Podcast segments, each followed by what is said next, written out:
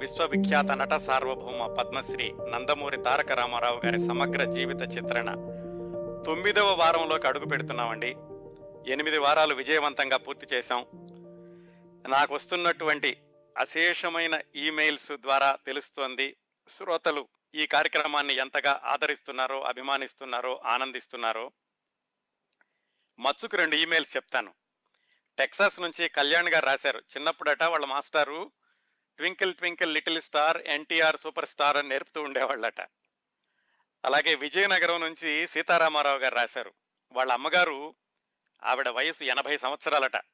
ఆవిడ నేను కూడా వింటాను ఈ కార్యక్రమాన్ని అనడం వల్ల ఈయన ఒకసారి మన ప్రత్యక్ష ప్రసారాన్ని ఇండియాలో రాత్రిపూట వింటూ మళ్ళా పగలు వాళ్ళ అమ్మగారి కోసమని ఆర్కైవ్స్లో ప్లే చేసి ఆయన నెల రెండోసారి వినేటటువంటి అవకాశం తక్కింది ఎనభై సంవత్సరాల వయసులో మా అమ్మగారు కూడా ఈ కార్యక్రమాన్ని ఎంతగానో ఎంజాయ్ చేస్తున్నారు అని రాశారు సీతారామారావు గారు విజయనగరం నుంచి.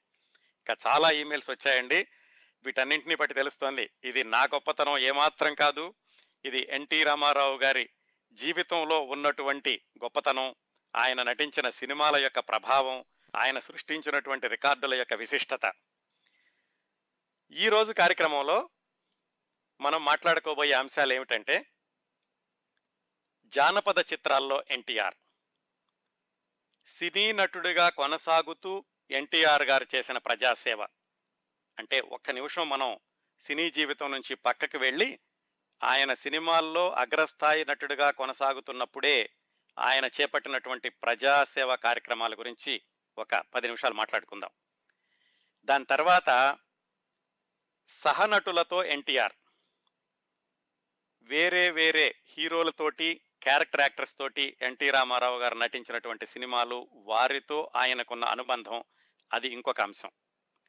ఆ తరువాత ఎన్టీ రామారావు గారు నిర్మిద్దాము అనుకుని నటిద్దాము అనుకుని చెయ్యలేకపోయినటువంటి సినిమాలు.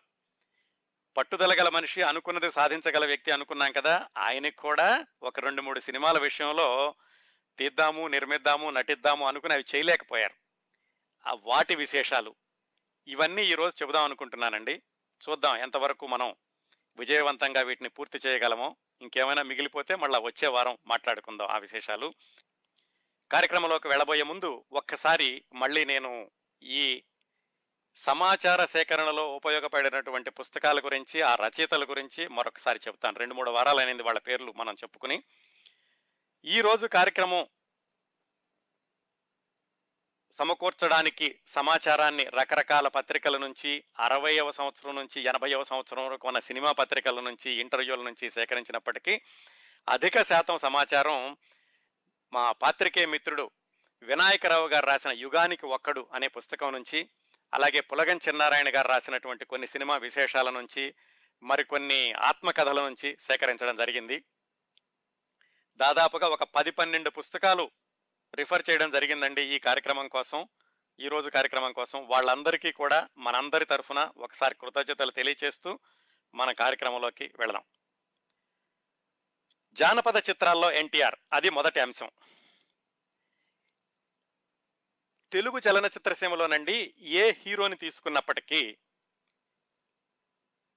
నాలుగు రకాలు నాలుగు రకాలు కాదు ఐదు రకాలు అనుకోవచ్చు. సాంఘికం చారిత్రాత్మకం జానపదం పౌరాణికం ఇలా అన్ని రకాల చిత్రాల్లోనూ నటించి అన్నింటిలోనూ విజయవంతం సాధించడం అనేది ఎన్టీ రామారావు గారు సాధించినన్ని విజయాలు మరే ఇతర హీరోను సాధించలేదు అనడంలో ఏమాత్రం అతిశయోక్తి లేదు. మొత్తంగా మనం స్టాటిస్టిక్స్ చూసుకుంటే ఆయన నటించిన మూడు వందల సినిమాల్లో జానపదాలెన్ని పౌరాణికాలెన్ని సాంఘికాలెన్ని చారిత్రాత్మకాలెన్ని అన్నింటిలోనూ విజయం సాధించినవన్నీ అనేది చూసుకుంటే కనుక ఎన్టీ రామారావు గారి రికార్డు ఆయనకి పదిలంగా ఉంటుంది. అలాగే ఈ అన్ని రకాల చిత్రాలని దర్శకత్వం వహించి విజయవంతం చేసిన రికార్డు కూడా ఎన్టీ రామారావు గారిదే. వేరే హీరోలను ఎవరినైనా అన్నింటిలోనూ నటించారు అని మనం పోలికకి తీసుకొచ్చినా అన్ని విజయవంతమైన చిత్రాలు అన్నింటికి దర్శకత్వం వహించింది మాత్రం బహుశా భారతదేశంలో బహుశా ప్రపంచంలో కూడా ఒక ఎన్టీ రామారావు గారు ఒక్కళ్ళే అయ్యుంటారు. ఆయన దర్శకత్వం వహించి అన్ని రకాల చిత్రాలని ఘన విజయం సాధింపచేయడం అనేది ఎన్టీ రామారావు గారికి మాత్రమే సాధ్యపడింది. పౌరాణికాల్లో ఎన్టీ రామారావు గారు శ్రీకృష్ణుడిగాను శ్రీరాముడిగాను వివిధ పాత్రల్లోనూ తెలుగువారి హృదయాలని అలరిస్తే అలరించి ఆయన తెలుగువారి హృదయాల్లో దేవుడై కొలువున్నాడు. అలాగే ఆయన డ్రాయింగ్ రూమ్లోని క్యాలెండర్ నుంచి పూజా మందిరంలోకి నడిచి వెళ్ళాడు మాయాబజార్లోని శ్రీకృష్ణుడి రూపంలో. అది ఒక రకమైనటువంటి ప్రేక్షకులైతే ఆయన జానపదాల్లో ఆయన సృష్టించినటువంటి విశేషాలు ఆయన నటించినటువంటి సినిమాలతోటి సామాన్య ప్రేక్షకులకి ఎన్టీఓడిగా మిగిలిపోయాడు. ఒకవైపు దేవుడు రెండో వైపు ఎన్టీఓడు రెండు ఎన్టీఆర్ఏ ఈ జానపద చిత్రాల్లో చాలా వరకు మనకి అనిపిస్తూ ఉంటుంది. ఎక్కువగా జానపదం అనగానే మనకి విఠలాచారి గారు కాంతారావు గారు గుర్తొస్తూ ఉంటారు. అయితే ఒక విశేషం ఏమిటంటే చాలామంది గమనించినది ఎన్టీ రామారావు గారి మూడు వందల సినిమాల్లో దాదాపుగా పద్దెనిమిది శాతం సినిమాలు జానపదాలేనండి. అంటే దాదాపుగా యాభై రెండు సినిమాలు ఆయన నటించినటువంటి సినిమాల్లో యాభై రెండు జానపదాలు. ఇంకొక విశేషం ఆయన సాంఘికాల్లో నటిస్తూ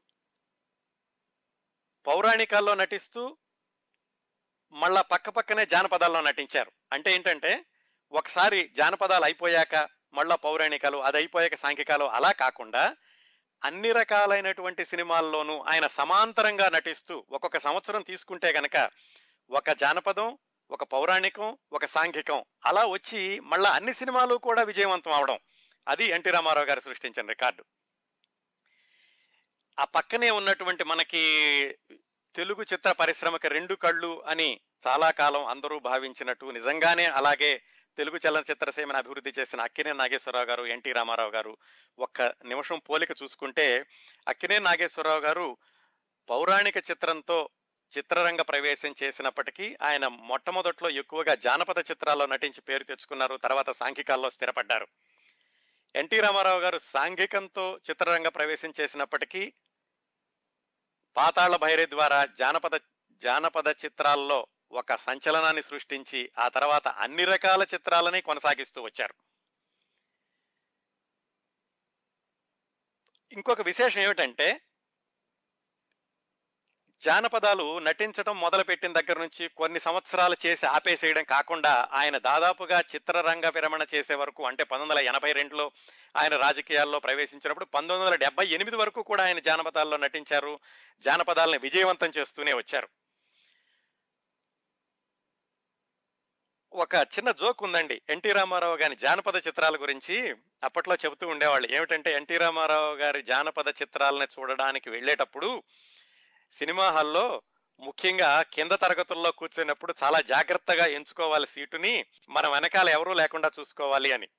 అంటే సరదాగా చెప్పేది. ఎందుకంటే ఎన్టీ రామారావు గారు తెర మీద గుర్రపు స్వారీ చేస్తున్నా ఎన్టీ రామారావు గారు తెర మీద ప్రత్యర్థితో పోట్లాడుతున్నా హాల్లో ఉన్నటువంటి ప్రేక్షకులందరూ ఆ ఉద్విగ్నతకి లోనై వాళ్ళే ఆ పని చేస్తున్నారేమోనని ఎన్టీ రామారావు గారిని పొగుడుతూ ముందున్నటువంటి ప్రేక్షకుణ్ణి కొడుతూ ఉండేవాళ్ళట.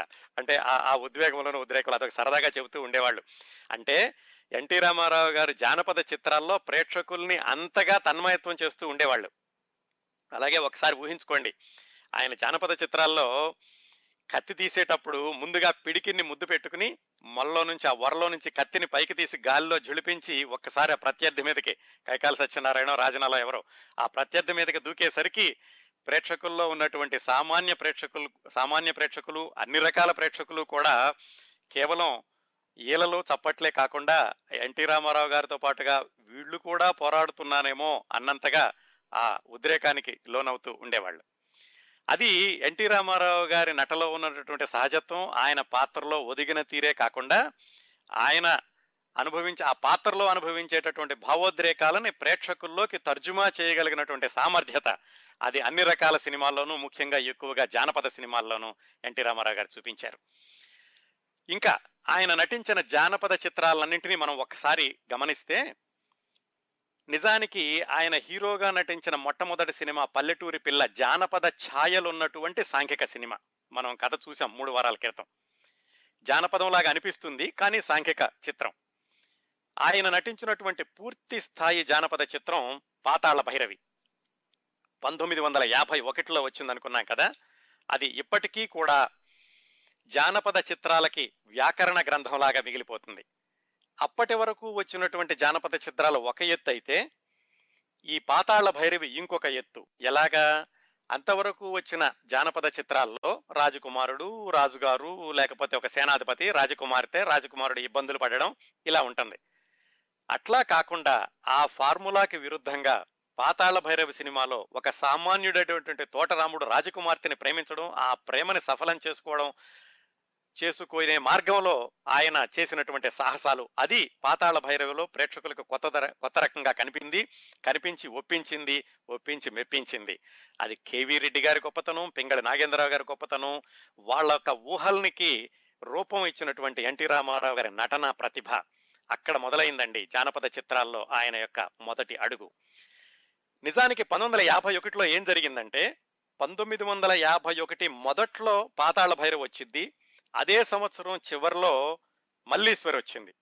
మల్లీశ్వరి అది వసూళ్ళ సంగతి ఎలా ఉన్నా కానీ ప్రేక్షకుల్లో మంచి పేరు తెచ్చుకుంది కళాత్మక చిత్రం అనుకుంది. అప్పుడు ఎన్టీ రామారావు గారి ముందు రెండు మార్గాలు ఉన్నాయి రెండు విజయవంతమైనప్పటికీ ఇటువైపు ఇలాగా క్లాసికల్ చిత్రాల వైపు వెళ్ళాలా లేకపోతే మాస్ చిత్రాల వైపు వెళ్ళాలా అని అనుకున్నప్పుడు ఆయన మరి అంత విశిష్టంగా ఆలోచించారో లేదో తెలియదు కానీ మొత్తానికి ఆయన అడుగులు మాత్రం ఇటు ప్రజాదరణ పొందే పాత్రల వైపు పాతాళ భైరవి లాంటి జానపద చిత్రాల వైపు ఎక్కువగా పడినాయి. అందుకనే తర్వాత రోజుల్లో ఆయన అక్కడి నుంచి దాదాపు పంతొమ్మిది వందల యాభై నుంచి ఆయన రాజకీయాల్లోకి వచ్చింది ఎనభై మూడు అంటే దాదాపుగా ముప్పై ఐదు సంవత్సరాల పాటు పాటు ఆయన జానపద చిత్రాల మీద మక్కువని వదులుచుకోలేదు.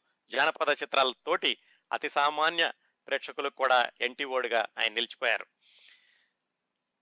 అలాగే ఇంకొకటి ఏంటంటే ఆయన నటించినటువంటి చిత్రాలన్నింటినీ చూసుకుంటే ఈ జానపద చిత్రాలు అనగానే దానికి దర్శకత్వం వహించేటటువంటి దర్శకులు ఒక విభిన్నమైనటువంటి వర్గంలో ఉంటారు. విఠలాచారి గారు జి. విశ్వనాథం గారు ఆయన సిఎస్ రావు గారు వీళ్ళందరూ. అదే సమయంలో ఆయన మళ్ళా సాంఘిక చిత్రాల్లో కేవీ రెడ్డి గారు కేవీ రెడ్డి గారితో పౌరాణికాలు కమలాకర్ కామేశ్వరరావు గారితో పౌరాణికాలు ఇట్లా సాంఘిక చిత్రాలతోటి ఒక వరవడి సృష్టిస్తూ రెండో వైపు జానపదాల్లో ఆ విధమైనటువంటి దర్శకులతోటి పనిచేసేవాళ్ళు. ఎందుకు చెప్తున్నానంటే ఆ రోజుల్లో ఎంత పెద్ద హీరో అయినా కానీ ఫలానా దర్శకుడితోటే పనిచేయాలి లేకపోతే ఫలానా సాంకేతిక వర్గంతోటే పనిచేయాలి ఫలానా రకమైనటువంటి కథలకే పనిచేయాలి అనుకో అనుకోకుండా అన్ని రకాల దర్శకులు అన్ని రకాల కథలు అన్ని రకాల చిత్రాల్లో నటించడం వల్లే ఇప్పటికీ ఎన్టీ రామారావు గారు నటించిన మూడు వందల చిత్రాల్లో మనకి అన్ని వర్గాల ప్రేక్షకుల్ని సంతృప్తి పరిచేటటువంటి చిత్రాలు కనిపిస్తూ ఉంటాయి. ఒకవైపు విఠలాచారి గారు. విఠలాచారి గారు అంటే అటు కాంతారావు గారితో సినిమాలు తీస్తుండేవాళ్ళు ఇటు ఎన్టీ రామారావు గారితో సినిమాలు తీస్తుండేవాళ్ళు. రెండో వైపు మళ్ళీ పెద్ద దర్శకులతోటి సాంఘిక చిత్రాలు నటించడం. ఈ ఎన్టీ రామారావు గారు ఆయన నిర్వహించినటువంటి సమతుల్యత ఆయన నటించిన సినిమాల్లోనూ. ఇంకొకటి ఏమిటంటే ఈ చిత్రాలన్నీ ఆయన ఏ చిత్రంలో నటించినా కానీ విజయవంతం అవడానికి కారణం బహుశా ఎన్టీ రామారావు గారు ఆ సినిమాలుంటే ఇంకా మిగతా దర్శకుడు ఎవరు నటీమణి ఎవరు సంగీత దర్శకుడు ఎవరు ఇవన్నీ ప్రేక్షకులు ఎక్కువగా పట్టించుకునే వాళ్ళు కాదు. ఎన్టీ వాడు ఉన్నాడా లేడా? అంతే ఎన్టీ వాడు ఉన్నాడు అంటే ఆ సినిమాకి వెళ్ళి తీరాల్సిందే. అలాంటి ఇమేజ్ని ఆయన ప్రేక్షకుల్లో సంపాదించుకున్నారు. ఈ పాతాళ భైరవి తర్వాత అండి పంతొమ్మిది వందల యాభై ఒకటిలో అది వచ్చాక ఆయన వరసనే చేసినటువంటి జానపద చిత్రాలు కొన్నింటిని పరిశీలిస్తే పంతొమ్మిది వందల యాభై మూడులో చండీ రాణి భానుమతి గారితో నటించారు. భానుమతి గారు దర్శకత్వం వహించి నిర్మించి మూడు భాషల్లో ఒకేసారి విడుదల చేసినటువంటి చిత్రం చండీరాణి దాంట్లో ఆయనే హీరో. ఆ తర్వాత విజయ ప్రొడక్షన్స్ వాళ్ళది చంద్రహారం. ఆయన ఇంకా విజయ ప్రొడక్షన్స్ వాళ్ళ కాంట్రాక్ట్లో ఉండగా చంద్రహారం దాని తర్వాత మాయాబజార్ వచ్చింది. మాయాబజార్ ముందు వచ్చినటువంటి చంద్రహారం అది కూడా కమలాకర్ కామేశ్వరరావు గారిది. దానిలో నటించారు. అలాగే అది అంత విజయవంతం కాలేదు. పంతొమ్మిది వందల యాభై నాలుగులో మరొక విజయవంతమైన చిత్రం వచ్చింది రేచుక్క అని దాంట్లో నటించారు. ఆ సంవత్సరంలోనే పూర్తిగా జానపదం కాదు కానీ ఒక ఇంగ్లీషు చిత్రం పోలికతోటి రూపొందినటువంటి సినిమా రాజు పేద అందులో రాజు కూడా ఉంటాడు కాబట్టి మనం అనుకుంటే దాన్ని కూడా జానపద చిత్రంగా అనుకోవచ్చు. దాంట్లో మళ్ళీ ఆయన డీ గ్లామరైజ్డ్ రోల్లో మొహం అంతా నల్లగా రంగు పూసుకున్నట్టుగా దానిలో నటించారు. అది ఇంకా ఆయన సినిమాల్లోకి వచ్చి నాలుగు సంవత్సరాలు కూడా అవ్వలేదు. అంటే చూడండి నాలుగు సంవత్సరాల్లోనే ఆయన నటించినటువంటి విభిన్నమైన పాత్రలు వాటిల్లో జానపద చిత్రాలకి ఆయన ఇచ్చినటువంటి ప్రాముఖ్యత. ఇవన్నీ అయ్యాక ఏమైందంటే ఆయన సొంతంగా రెండు సినిమాలు నిర్మించారని చెప్పుకున్నాం కదా పిచ్చి పుల్లయ్య తోడు దొంగలు రెండు కూడా అంతగా విజయవంతం కాలేదు.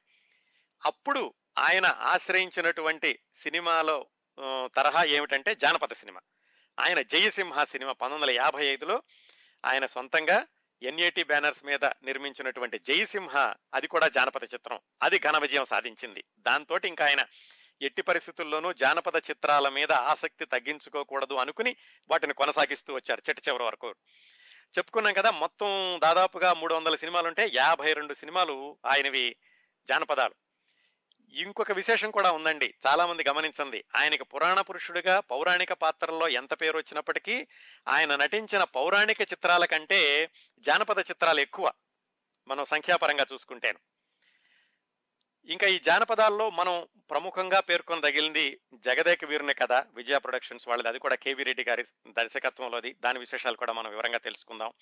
కంచుకోట బందిపోటు గోపాలుడు భూపాలుడు గండికోట రహస్యం చిక్కడు దొరకడు మంగమ్మ శపథం ఆలీబాబా నలభై దొంగలు ఇవి ఇవి కొన్ని మాత్రమే పై పైన చెప్తున్నాను. అట్లాగే ఆయన నటించినటువంటి చిట్ట చివరి జానపద చిత్రం సింహబలుడు పంతొమ్మిది వందల డెబ్బై ఎనిమిదిలో వచ్చింది. పంతొమ్మిది వందల యాభైలో ఆయన మొదలు పెడితే జానపదాల్లో పంతొమ్మిది వందల డెబ్బై ఎనిమిది వరకు అంటే ముప్పై సంవత్సరాల పాటు ఆయన సినీ జీవితం కొనసాగినంత కాలం ఆయన జానపదాలను మర్చిపోకుండా జానపదాల్లో నటిస్తూనే వాటిని విజయవంతం చేస్తూనే వచ్చారనమాట ఇంకోటి ఏమిటంటే ఈయన సాధారణంగా ఈ జగదేక వీరుని కథ వచ్చే ముందు వరకు కూడా జానపద చిత్రాల్లో ఎక్కువగా నటులు ఎలా ఉండేవాళ్ళంటే పంచెలు కట్టుకుంటూ ఉండేవాళ్ళు రాజులు కానీ వాళ్ళు కానీ. మామూలు పంచెలు అంటే నూలు పంచెలు లాంటివి కట్టుకునేవాళ్ళు. అది జగదేక వీరుని కథ చిత్రం నుంచి పట్టు పంచెలు పట్టు వస్త్రాలు ధరించడం మొదలుపెట్టారు. అలాగే విఠలాచారి గారి దగ్గర వచ్చిన దగ్గర నుంచి ఆయన చేసిన ఇంకొక మార్పు ఏంటంటే ఈ జానపద చిత్రాల్లో నటించేటటువంటి పాత్రలు రాజుగారు కానీ రాజు రాజకుమారుడు వీళ్ళందరూ ముఖ్యంగా సేనాధిపతి అంటే ప్రతినాయకుడు వీళ్ళందరికి కూడా ఏంటంటే ఈ ఒంటికి అంటి పెట్టుకుని ఉండేటటువంటి సిల్ స్కిన్ టైట్ అంటారు చూడండి స్కిన్ టైట్ నైలాన్ దుస్తులు వేయడం విఠలాచారి గారు మొదలుపెట్టారు.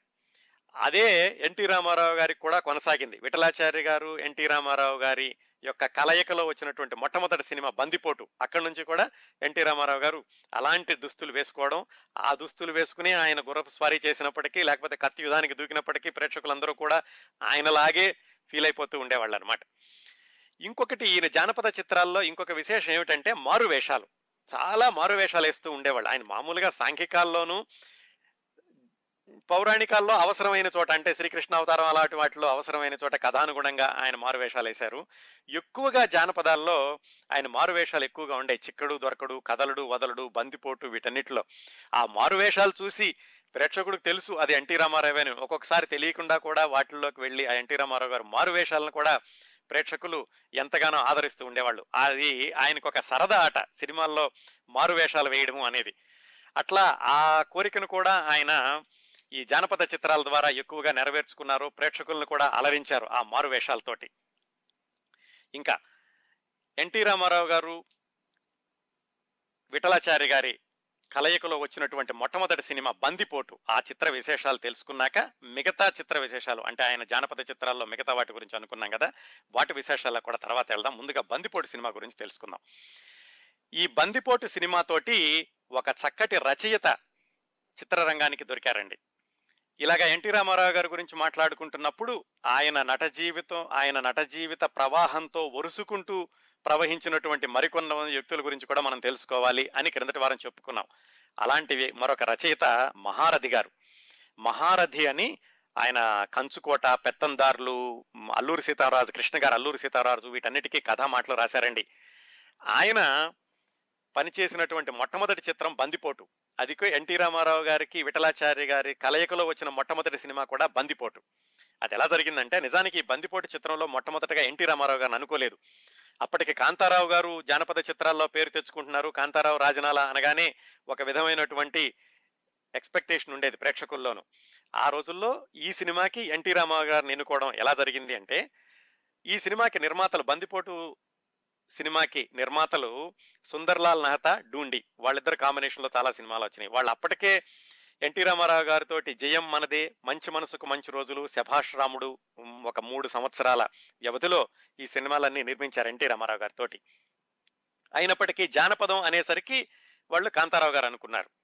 అసలు దీనికి కథ ఎలా మొదలైంది అంటే ఫ్రెంచ్ రివల్యూషనరీ యోధుడు ఒక ఆయన ఉండేవాడు స్కార్లెట్ పిపర్సన్ అని. ఆయన జీవితం చాలా ఉత్తేజకరంగా ఉంటుంది. చాలా సాహసవంతమైనటువంటి సంఘటనలు ఆయన జీవితంలో ఉన్నాయి. ఆ కథలన్నిటినీ మహారథి గారికి ఇచ్చి నిర్మాతలు డూండి గారు ఒక కథ రాయమని చెప్పారు. ఆయన వాటన్నిటినీ తిరగేసుకుని వాటినన్నిటినీ జానపదాలకు అన్వయించుకుని తెలుగు వాతావరణం వచ్చేలాగా తెలుగు జానపద కథలు తెలుగు జానపద పాత్రలు ప్రతిబింబించేలాగా ఒక కథ తయారు చేసుకున్నారు. కథంతా తయారయ్యాక నిర్మాతల్లో ఇద్దరిలో ఒకరైనటువంటి సుందర్లాల్ నహతా ఆయన ఏమన్నారంటే కథ బాగుంది మనం ముందు కాంతారావు గారు రాజనాల్ గారు అనుకున్నాం కానీ కథ కొత్త రకంగా ఉంది మనకు మామూలుగా వచ్చే జానపద కథల్లాగా లేదు. అందుకని దీనికి వైవిధ్యంగా ఎన్టీ రామారావు గారు ఉంటే బాగుంటుంది భాష కూడా అద్భుతంగా ఉంది. ఇంత అద్భుతమైనటువంటి భాషను స్వచ్ఛంగా పలకగలిగిన వాడు కూడా ఎన్టీఆర్ అని ఆయన చెప్పారు. అయితే రెండో నిర్మాత డూండి గారికి కొంచెం అనుమానంగా ఉందట. ఎందుకంటే ఎన్టీ రామారావు గారు అప్పటికే ప్రసిద్ధమైనటువంటి నటుడు చాలా పేరు తెచ్చుకుంటున్నారు. ఆయన అయితే ఆయన చెప్పినట్టుగా వినాలి కాంతారావు గారు అయితే మనం చెప్పినట్టుగా వింటారు అని ఆయన కొంచెం సందేహాస్పదంగా ఉన్నప్పుడు ఆ రెండో నిర్మాత సుందర్ సుందర్లాల్ నహతా గారు ఏమైనా సరే దీంట్లో ఎన్టీ రామారావు గారే ఉండాలి అని ఆయన వెళ్ళి ఎన్టీ రామారావు గారితో మాట్లాడి ఆ సినిమాకి ఒప్పించారు. ఎన్టీ రామారావు గారు కూడా అడిగారట ఈ సినిమాకి ఎవరు రాస్తున్నారు కొత్తగాను? అంటే వీళ్ళు చెప్పారట ఇలా కొత్తగా ఒక రచయిత వచ్చాడు అని. ఆయన అంతకుముందే ఆయనకి పరిచయం. సినిమాల్లోకి వచ్చిన కొత్తలో పరిచయం. తర్వాత మహారథి గారు మళ్ళా వెనక్కి వచ్చేసేయడం ఆ తర్వాత చిత్రరంగానికి వెళ్ళడం జరిగింది. అప్పుడు ఆయనతో ఓహో పాత మిత్రుడేనా అనుకుని ఆ స్క్రిప్ట్ అంతా చదివి చదవక ముందే ఆయన సరే అన్నారు. చదివాక కూడా ఆయన చాలా ఆనందించారు. ఆ విధంగా బందిపోటు సినిమాతోటి రెండు కాంబినేషన్లు కొత్తగా మొదలైనండి మహారథి గారు కొత్తగా చిత్రరంగ ప్రవేశం చేయడం ఒక విశేషం అయితే విఠలాచారి గారు ఎన్టీ రామారావు గారి కాంబినేషన్లో మొట్టమొదటిసారిగా ఈ సినిమా రావడం. ఆ తర్వాత వాళ్ళిద్దరి కాంబినేషన్లోనూ డజన్ పైగా సినిమాలు వచ్చినాయి. అంతేకాకుండా నిర్మాతలు ఎవరైనా జానపద చిత్రం చేయాలి అనుకున్నప్పుడు ఎన్టీ రామారావు గారు మొట్టమొదటిసారిగా ఆయన సూచించినటువంటి పేరు విఠలాచారి గారు. ఎందుకంటే విఠలాచారి గారు నిర్మాతల దర్శకుడు. ఆయన నిర్మాతల యొక్క సౌకర్యాన్ని దృష్టిలో పెట్టుకుని అతి తక్కువ బడ్జెట్లో అత్యంత భారీగా ఉండేటటువంటి సినిమాలు నిర్మించేవాళ్ళు. వాటి కొన్ని ఉదాహరణలు ఎన్టీ రామారావు గారితోటి ఆయన కలిసి చేసినటువంటి మరొక అద్భుతమైన జానపద చిత్రం మంగమ్మ శపథం ఆ విశేషాలన్నీ కూడా. ఇదండి ఎన్టీ రామారావు గారి జానపద చిత్రాల గురించినటువంటి విహంగ వీక్షణం. అలాగే ఆయన ఆ, విఠలాచారి గారి కాంబినేషన్లో ఉన్నటువంటి మొట్టమొదటి సినిమా బందిపోటు చిత్ర విశేషాలు.